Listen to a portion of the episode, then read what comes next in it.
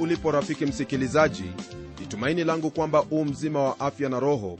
Hii ikiwa ni kwa kuwa tumaini lako halipo katika mwanadamu bali lipo katika huyo mungu aliyekuumba na kukufanya uwe jinsi ulivyo.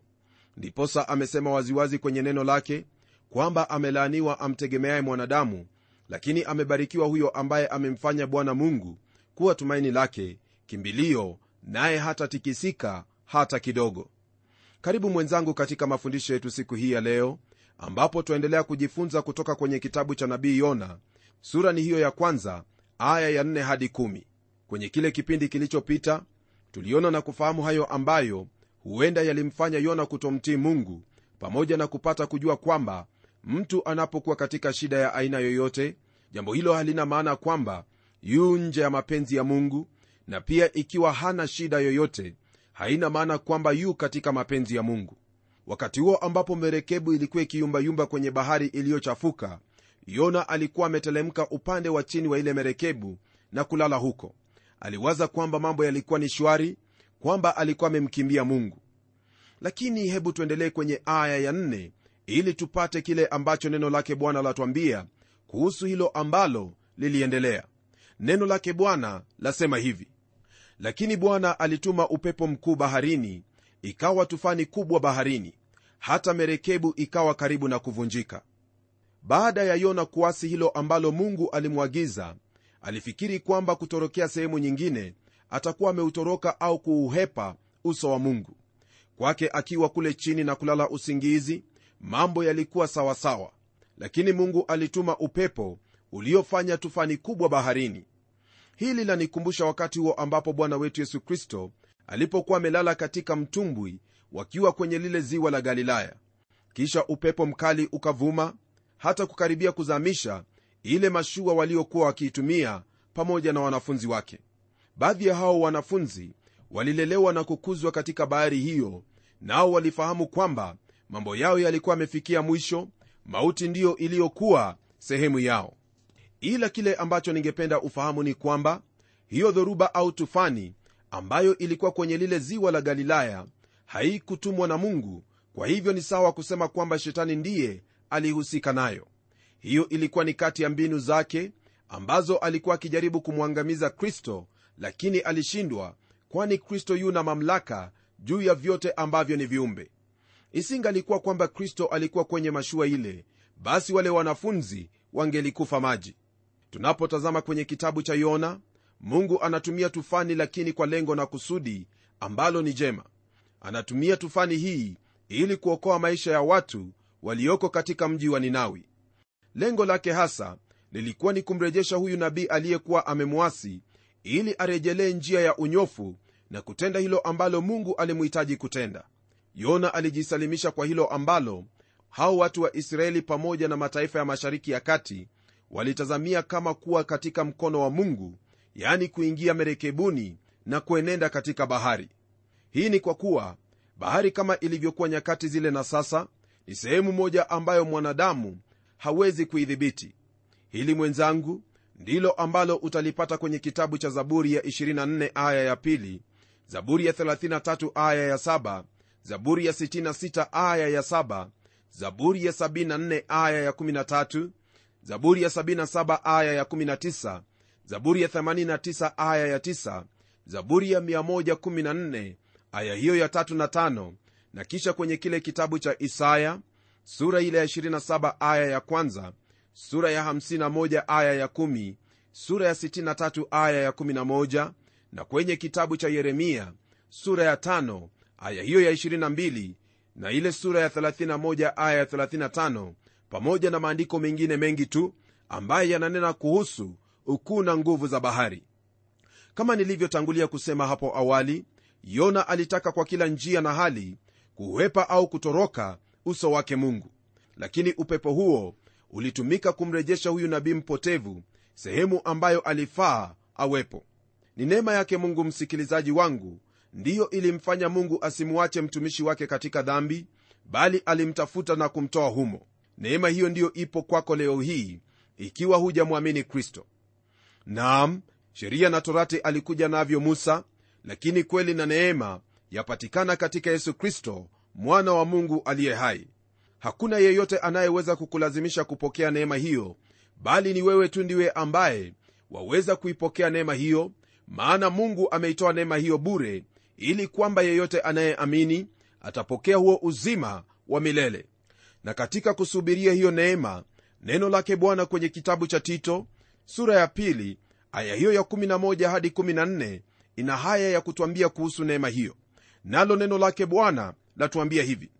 Maana neema ya mungu iwaokoayo wanadamu wote imefunuliwa nayo yatufundisha kukataa ubaya na tamaa za kidunia tupate kuishi kwa kiasi na haki na utaua katika ulimwengu huu wa sasa tukilitazamia tumaini lenye baraka na mafunuo ya utukufu wa kristo yesu mungu mkuu na mwokozi wetu ambaye alijitoa nafsi yake kwa ajili yetu ili atukomboe na maasi yote na kujisafishia watu wawe milki yake mwenyewe wale walio na juhudi katika matendo mema. Kwa mujibu wa haya ambayo tumeyasoma kwenye kitabu hiki cha tito msikilizaji ni wazi kwamba iwapo utamwamini kristo hayo ndiyo ambayo utahitajika kutenda. Maana pasipo kutenda hayo itakuwa ni wazi kwamba haujafundishwa na hiyo neema ambayo yaleta uokovu kwa wanadamu wote. Hata hivyo nina ujasiri wa kusema kwamba kwa kuwa unalisikia neno hili utafanya hima na bidii kutenda hilo ambalo neema yake bwana inakufundisha. Tunapoendelea kwenye aya ya tano neno lake bwana laendelea kwa kutwambia hivi katika kitabu hiki cha yona sura ya kwanza. Basi wale mabaharia wakaogopa kila mtu akamwomba mungu wake nao wakatupa baharini shehena iliyokuwa merekebuni ili kuupunguza uzito wake. Lakini yona alikuwa ameshuka hata pande za ndani za merekebu akajilaza akapata usingizi. Jinsi ambavyo neno hili linavyotujulisha wale waliokuwa pamoja na yona katika merekebu hiyo walikuwa watu walioamini miungu tofauti. Hasa sehemu hii ambayo yona alipandia merekebu ilikuwa na watu walioabudu baali miongoni mwa miungu mingine watu hawa kwa hakika walikuwa katika hali ya hatari kabisa jambo ambalo laonekana kwa kutupwa kwa shehena ya merekebu kusudi uzito wa ile merekebu ipunguke. Walifahamu kwamba tufani hiyo haikuwa ya kawaida na huenda sababu yao kufanya dua na sala mara moja. Hapo awali naliamini kwamba iwapo mtu atakosa au kutenda dhambi basi dhamiri yake itamshtaki na kumlaumu mbali na maisha yake kujawa na masononeko hata wakati huo ambapo atageuka na kutubu dhambi zake. Lakini kwa habari za yona naona utofauti mkubwa. Nam huyu nabii ameyaasi mapenzi ya mungu na kuelekea sehemu ambayo hakutumwa. Anataka kuelekea tarshishi mbali mno na huo mji wa ninawi. Na hapa twamwona akiwa na ujasiri kana kwamba kila kitu kipo sawasawa ndiposa akatelemka ndani mwa merekebu hiyo na kulala. Alilala usingizi hata wakati wa tufani hiyo wakati huo ambapo hao mabaharia makafiri walikuwa wakililia kila mtu miungu yao. Huenda nabii huyu hakutaka kukutana na mungu ana kwa ana alitamani kufa badala ya hiyo. Ndugu msikilizaji tunapoendelea kwenye aya ya sita, neno lake bwana aliendelea kwa kutwambia hivi. Basi nahodha akamwendea akamwambia una nini ewe ulalaye usingizi? Amka ukamwombe mungu wako labda mungu wako atatukumbuka tusipotee ni jambo la kustaajabisha ndugu msikilizaji kwamba ilimbidi nahodha asiyemjua mungu wa huyu nabii kumkumbusha kuhusu wajibu wake. Yona alihitajika kuwa katika maombi na sala kwake mungu kwa sababu ya hatari ambayo ilikuwa imewakumba katika bahari ile. Ni jambo la kawaida kwamba wakati wowote kuna hatari ya namna yoyote watu hukimbilia kumtafuta mungu atakayewaokoa iwe wanamfahamu au la. Ila katika hali ambayo yona alikuwemo hakutaka jambo kama hilo hata kidogo. Alitaka kujiepusha jukumu lake kama mwakilishi wa mungu. Dhambi ndugu msikilizaji huleta hali hiyo kama ya kupooza kwa hilo ambalo ni jema au sawa machoni pake mungu. Hii nina maana kwamba mtu hawi tena na ule ujasiri wa kutenda hilo ambalo lampasa kama yona alivyokuwa. Huenda utasema hivi huyo yona alimwaibisha mungu lakini umefikiria habari zako mwenyewe? Je unamwakilisha mungu jinsi inavyohitajika au la? Unakwepa hayo ambayo ni jukumu lako kutenda? Habari gani wakati huu? Watembea naye mungu au wasubiri wakati wa shida ndipo utakumbuka kwamba mungu yupo? Ni tumaini langu kwamba haitakuwa hivyo katika maisha yako bali daima utatembea naye bwana mungu wako kwa njia ya mwana wake yesu kristo na kuwa na ushirika ulio wa karibu sana naye siku baada ya nyingine kupitia kwenye neno lake ambalo ni ramani katika maisha yetu kuhusu hayo ambayo ni mapenzi yake mungu kwetu sisi waumini. Kwa mara nyingine tena mpendwa msikilizaji mungu anaonyesha kwa uwazi kabisa kwamba yeye ni mwenye neema huruma na uvumilivu mwingi. Ufahamu wa hili ni jambo ambalo lafaa kukutia motisha kutembea naye katika kila hali na njia hasa kwa kulitii neno lake ambalo lipo kwenye biblia hakuna njia nyingine yoyote ambayo waweza kuonyesha kwamba unamheshimu mungu isipokuwa kwa kutambua hali yako kama mwenye dhambi na kumgeukia huyo aliye tajiri katika neema huruma na rehema ambaye pia amekupa njia utakayomfikia ambayo ni kwa kumwamini mwana wake yesu kristo. Usisahau kwenye kile kitabu cha injili ya yohana mtakatifu yesu kristo akinena na wanafunzi wake aliwaambia kwamba yeye ndiye njia na kweli na uzima iwapo utatafuta kweli sehemu nyingine yoyote au kutafuta uzima sehemu nyingine yoyote au njia ya kumfikia mungu haitawezekana isipokuwa katika njia ambaye ni yesu kristo. Rafiki msikilizaji najua kwamba watu wengi husema kuwa licha ya kuwa watu wanaabudu miungu tofauti wao huabudu mungu mmoja. Jambo hilo rafiki yangu si kweli hata kidogo. Huo ni uongo kabisa maana mungu ambaye anajifahamu mungu ambaye anajijua hawezi kuruhusu miungu mingine yoyote ile kuabudiwa kwa niaba yake. Haiwezekani hata kidogo. Ndiposa unaposoma kwenye kile kitabu cha isaya utampata mungu akinena akisema kwamba iwapo kuna mungu mwingine basi ajitokeze. Na kwa kuwa tangu milele mungu amekuwa ni mungu na wala mungu mwingine hajajitokeza basi huyo mungu ambaye anastahili ibada yetu mungu anayestahili kuheshimiwa katika kila njia na hali ni mungu wa israeli jina lake yehova. Kisha tunapoendelea kwenye aya ya saba neno lake bwana laendelea kwa kutwambia hivi. Wakasemezana kila mtu na mwenzake haya na mpige kura mpate kujua mabaya haya yametupata kwa sababu ya nani. Basi wakapiga kura nayo kura ikamwangukia yona. Kwa mujibu wa maandiko haya yaonekana kwamba watu hao wa zamani walitegemea kura ili kujua mkasa uliowapata ulitokana na nini sauli mfalme wa israeli pamoja na daudi walitafuta mwelekeo wa mungu katika hitaji lililokuwa mbele yao kwa kutumia kura. Hilo ndilo walipata kwenye kile kitabu cha samueli sura ya 14 aya hiyo ya 36 hadi 42 pamoja na hili wapata kwamba kupiga kura ni jambo ambalo lilikuwa katika israeli kama taifa ili kuondosha ubishi miongoni mwa watu pamoja na kutafuta hilo ambalo mungu anataka miongoni mwao mfano mzuri ni habari za ile fimbo ya haruni iliyochipuka maua na kuondosha ubishi kuhusu ni nani ambaye mungu alikuwa amemchagua awe kuhani mbele zake. Mungu aliwaagiza watu hawa kufanya hivyo kama vile waweza kusoma kwenye kile kitabu cha mambo ya walawi sura ya 16 aya hiyo ya 8 hadi 1 kitabu cha hesabu sura ya 26 aya ya 55 na 56 kisha ufuatishe kwenye sura ya 33 aya ya 54 nayo sura ya 34 aya ya 13 sura ya 36 aya ya pili na ya tatu. Pamoja na hili wapata kwenye kitabu cha yoshua sura hiyo ya 14 aya ya pili sura ya 15 aya ya kwanza pamoja na sura ya 16 aya ya kwanza. Haya ni baadhi ya maandiko ambayo unapoyasoma yatakuonyesha kwamba mambo hayo ndiyo ambayo yalikuwa yakitendeka ila kwa watu hao ambao walikuwa pamoja na yona kwenye merekebu hiyo kama vile unavyofahamu walikuwa ni wenye kuabudu miungu tofauti lakini mungu alitawala juu ya vizuizi hivyo vyote na kuwapa jibu walilohitaji wakati ule yani kwa jinsi hiyo ambayo kura ilimwangukia yona. Na baada ya hapo neno la mungu kwenye aya ya 8 laendelea kwa kutwambia hivi.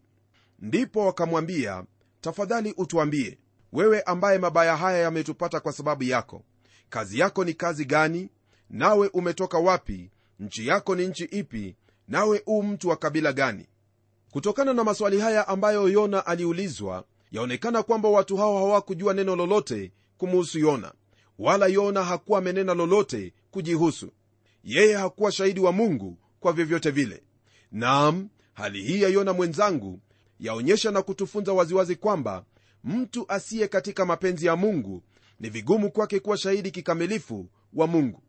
Kwa hivyo iwapo wataka kuwa shahidi wa mungu jinsi inavyohitajika ni lazima kutembea katika mapenzi ya mungu siku yote nayo hayo mapenzi yake ndiyo ambayo yapatikana katika neno lake ambalo ni biblia.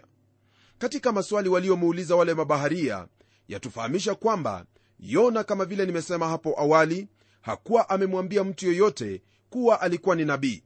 Kwa wao mkasa ambao ulikuwa umewapata ulikuwa aidha watokana katika uraia wake au mji wake au taifa lake au lingine lolote lile ambalo huyu mtu alikuwa amelitenda. Lakini yona hakuwa amenena lolote kuhusu nchi yake israeli na kwamba ni mwenyeji wa nchi hiyo ambayo ilitunukiwa kumjua mungu wa kweli kwa ufunuo aliowapa baba zao hapo zamani. Yona alikuwa ametulia tulii bila ya kunena neno lolote kwa hao wasafiri waliokuwa pamoja naye haya rafiki msikilizaji ndiyo ambayo humpata kila anayemwasi mungu na kuenenda katika njia zake mwenyewe. Rafiki yangu usijiingize katika njia ambazo wafahamu moja kwa moja kwamba ni njia ambazo ni za uwasi dhidi yake mungu au ni kinyume na hilo ambalo lipo kwenye neno lake bwana. Ndiposa mara kwa mara nakwambia kwamba soma neno lake bwana tafuta kujua mapenzi yake katika neno hili maana utakapofanya hivyo utajua ni jinsi gani ambavyo waenenda katika maisha haya. Nayo aya ya tisa, neno lake bwana laendelea kwa kutwambia hivi kuhusu hayo matukio kwenye ile merekebu neno lasema hivi akawaambia mimi ni mwebrania nami namcha bwana mungu wa mbingu aliyeziumba bahari na nchi kavu. Kwa hiyo na kusema kwamba yeye ni mwebrania ilikuwa ina maana sana kwa kuwa waibrania walijulikana kwa ibada yao kwa mungu mmoja. Nam watu hawa hawakujulikana kwa sanamu na miungu nyinginezo bali walijulikana kwamba taifa linaloabudu mungu mmoja. Na kwa yona kusema kwamba yeye ni mchaji wa mungu aliyeziumba bahari na nchi hiyo hasa ilikuwa na maana kwamba bahari hiyo ambayo ilikuwa imevurugwa kwa tufani na upepo mkali mungu huyo wa yona ndiye aliyehusika.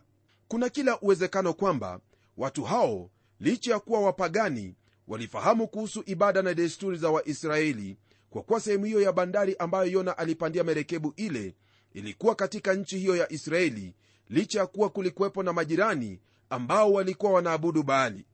Na kwa ufahamu huo ilikuwa ni lazima watu hawa kuona kwamba kuna hilo ambalo yona alikuwa ametenda lililokuwa baya ambalo lilimbidi mungu kumfuata hata baharini.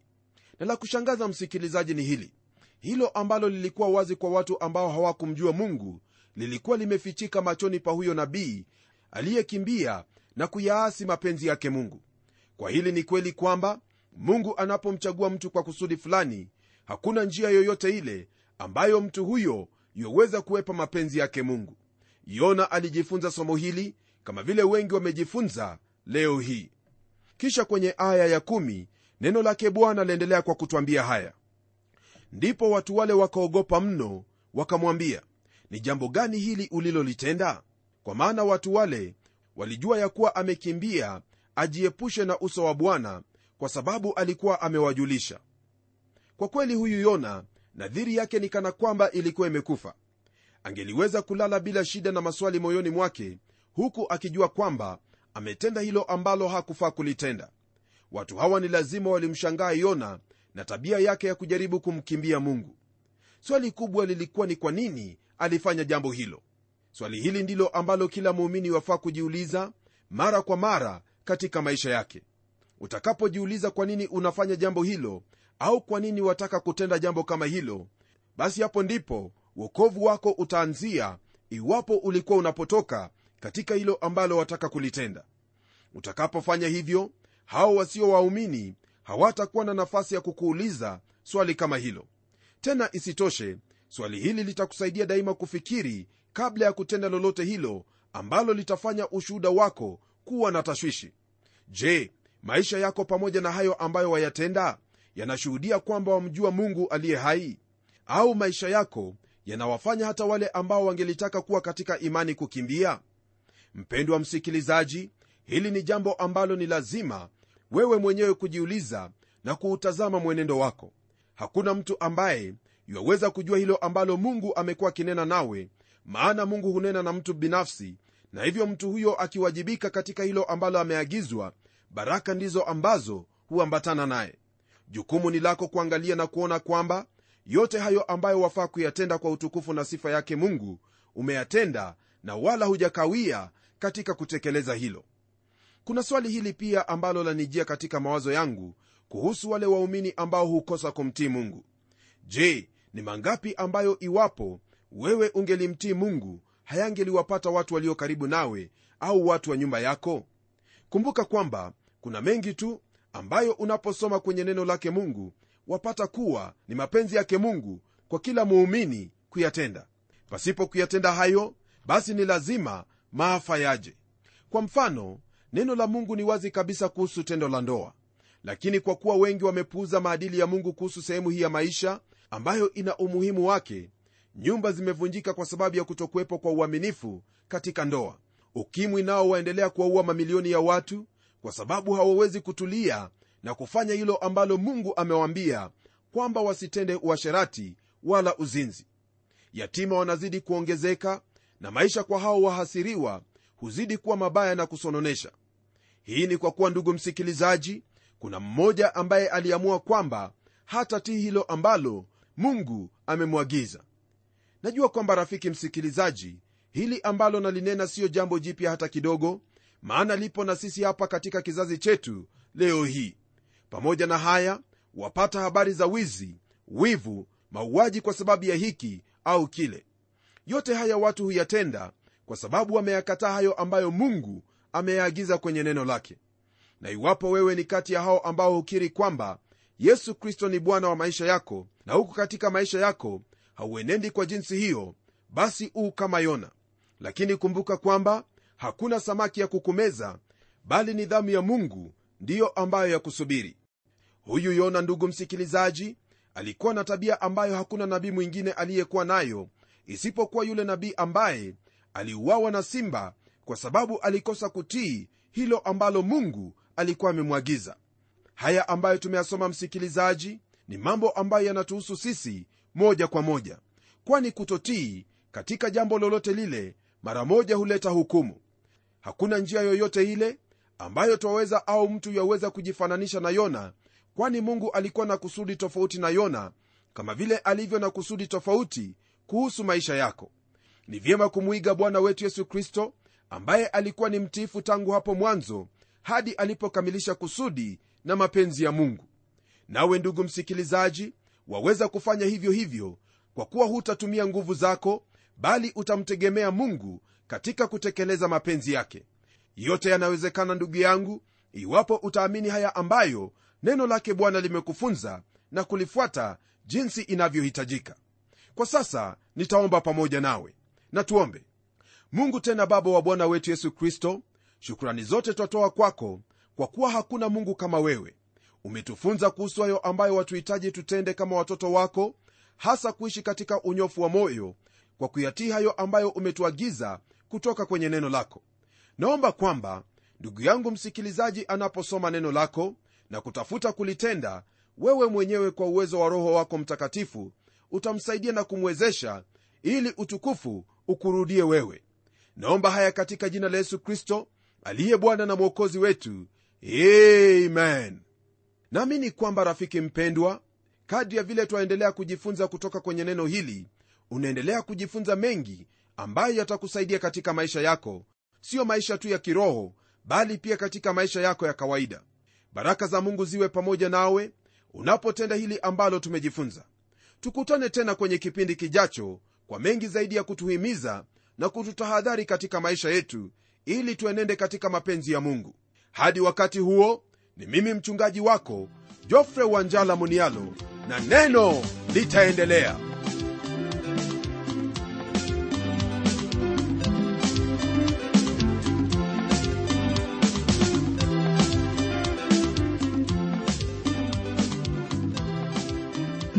msikilizaji wangu neno ni lazima liendelee. Kwa hivyo hebu tuandikie barua utueleze jinsi hili neno la bwana linakubariki. Anwani yetu ndiyo hii ifuatayo.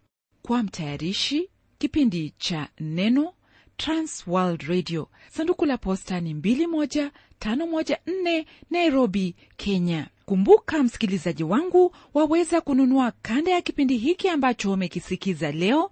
Ikiwa tu utatuandikia barua ili utuambie hivyo. Na hadi wakati mwingine ndimi mtayarishi wa kipindi hiki pamela omodo nikikwaga nikikutakia mema leo. Neno litaendelea. Tena